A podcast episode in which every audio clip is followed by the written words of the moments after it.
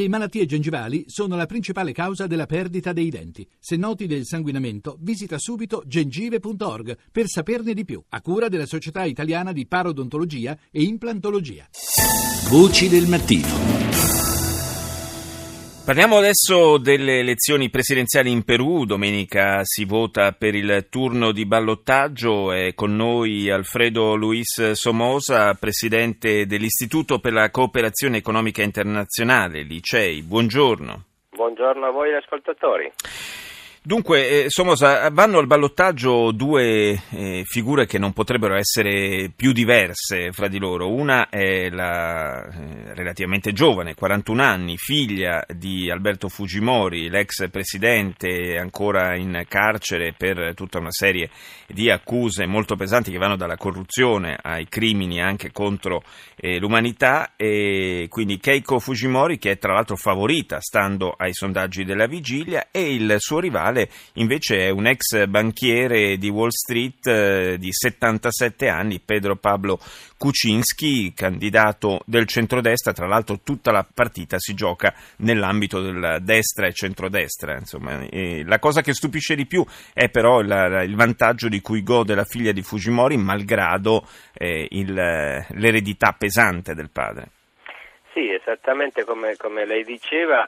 Uh, certamente i figli non possono farsi carico delle colpe dei, dei, genitori, ma nel caso di Keiko Fujimori tutta la sua carriera politica è stata fatta all'ombra del padre che come, come, come lei ricordava condanna, sta scontando una condanna a 25 anni per, per una serie di reati dalla, dalla corruzione fino a, appunto, alla violazione dei diritti umani eh, in un decennio che, in, che, che, tutti ci ricordiamo perché addirittura eh, le, le, decennio di governo di Alberto Fujimori tra il 1990 e il 2000 indusse l'Organizzazione eh, per gli Stati Americani, che è l'organizzazione della quale fanno parte tutti gli Stati americani, compresi gli Stati Uniti e il Canada, a introdurre una legislazione speciale eh, che prevede la sospensione di un paese quando in questo paese un governo fa delle cose che, che portano quello Stato fuori dalla democrazia. Ecco, questa, questa che si chiama Carta Democratica dell'OSA è stata introdotta appunto dopo l'esperienza di Fujimori che che fece anche un cambio di Costituzione per farsi rileggere, eccetera.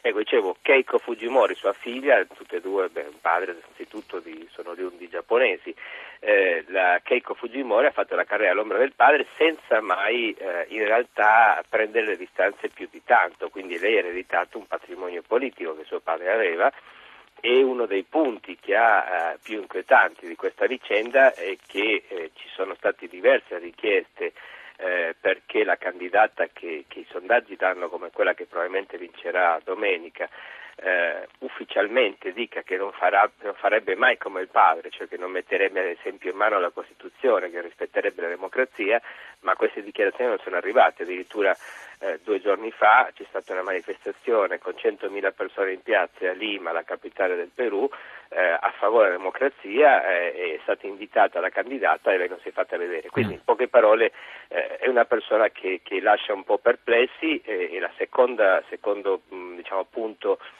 eh, rispetto a queste elezioni da sottolineare è che un po' è molto in controtendenza rispetto al resto quello che è successo negli ultimi vent'anni in America Latina. Come lei ricordava sono due candidati molto diversi, ma entrambi appartenenti a quello che possiamo chiamare centrodestra o la destra nel caso di Fujimori, ecco questo è nettamente in controtendenza rispetto agli ultimi 15 anni nei quali ci siamo abituati a vedere se non vincenti, quasi sempre vincenti, almeno eh, arrivando fino al ballottaggio le forze che fanno invece riferimento centro-sinistra. Anche se negli ultimi tempi, un po' in tutta l'America Latina, il vento sembra essere un po' cambiato, insomma, da, dall'Argentina a quello che stiamo eh, vedendo in Venezuela, forse qualcosa anche in Brasile, insomma, qualcosa sta cambiando, ma certo la situazione del Perù è, è molto particolare. A che cosa si deve questo sostegno popolare nei confronti di una candidata così controversa?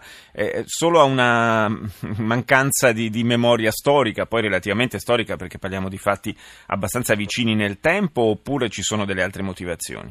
Ma ci sono sempre in paesi come il, come il, Perù, cioè paesi che hanno tanti giovani, non siamo abituati a società più, diciamo, con una media più alta, ma questi sono paesi dove le, le, medie sono molto basse e dove ogni dieci anni entrano grandi masse di elettori e ne escono. Qua parliamo di fatti accaduti appunto 15-16 anni fa, quindi c'è una parte importantissima di elettorato che non era nemmeno, cioè non, era bambino, non era nemmeno nato all'epoca. E, dicevo, questo da un lato sicuramente, dall'altro è anche quel mal quel mal antico dell'America Latina, quello di coagularsi o di seguire eh, personaggi politici che esercitano una certa leadership. Eh, Keiko Fujimori, al di là del cognome, è una persona che è molto abile come politica, eh, che fa dei bei discorsi eh, e che in qualche modo garantisce quello che, quello che garantiva suo padre, che poi finito in modo tragico, no? la cosiddetta mano dura o comunque la fermezza su alcune cose. Lei propone la pena di morte, propone una svolta sul tema della sicurezza, che sono, sono temi, come sappiamo, molto delicati in tutto il mondo. Sì. Ecco, questo, queste promesse hanno dei richiami molto forti eh, in America Latina. Ma eh, quello che se vogliamo invece è meno comprensibile perché che, che in realtà mh, non va fatto una lettura di tipo economico perché il Perù è un paese che è andato piuttosto bene in questi anni. Eh, soltanto in quest'ultimo anno ha, ha un la, sofferto un po' la crisi come più o meno tutti ma ne, se noi facciamo il bilancio del quinquennio del presidente Ollantomala che è quello che se ne sta andando eh, il Perù è un paese che ha avuto una crescita piuttosto sostenuta, comunque uno scenario di crisi perché si è agganciato all'area del Pacifico nel quale è entrato a far parte insieme al Messico e al Cile a, a questo accordo gigantesco dell'area del Pacifico con gli Stati Uniti, quindi è un paese nel quale non c'è una sofferenza economica. Eppure, eppure malgrado questo, il, il, partito del Presidente addirittura non è nemmeno riuscito a mettere in campo un candidato che potesse aspirare alla successione. Questa, questa è, una, è, una, peculiarità del Perù, eh, difficilmente un presidente uscente riesce a sopravvivere politicamente, c'è stato un solo caso, quello di Alan Garcia, presidente negli anni Ottanta, sì. che era tornato due giri fa, ma è un caso piuttosto anomalo, forse si erano pure dimenticati di lui ed è tornato come politico nuovo. sì, quindi insomma qualcosa di simile come meccanismo a quello che lei evocava a proposito di, di Keiko Fujimori, insomma sì. questa, questa eh, mancanza di, di memoria eh, storica e politica. Grazie, grazie a Alfredo Luis Somosa, presidente dell'ICEI, l'Istituto per la Cooperazione Economica Internazionale ed editorialista anche per Huffington Post Italia. Grazie di essere stato con noi questa mattina. Grazie a voi, buona mattinata.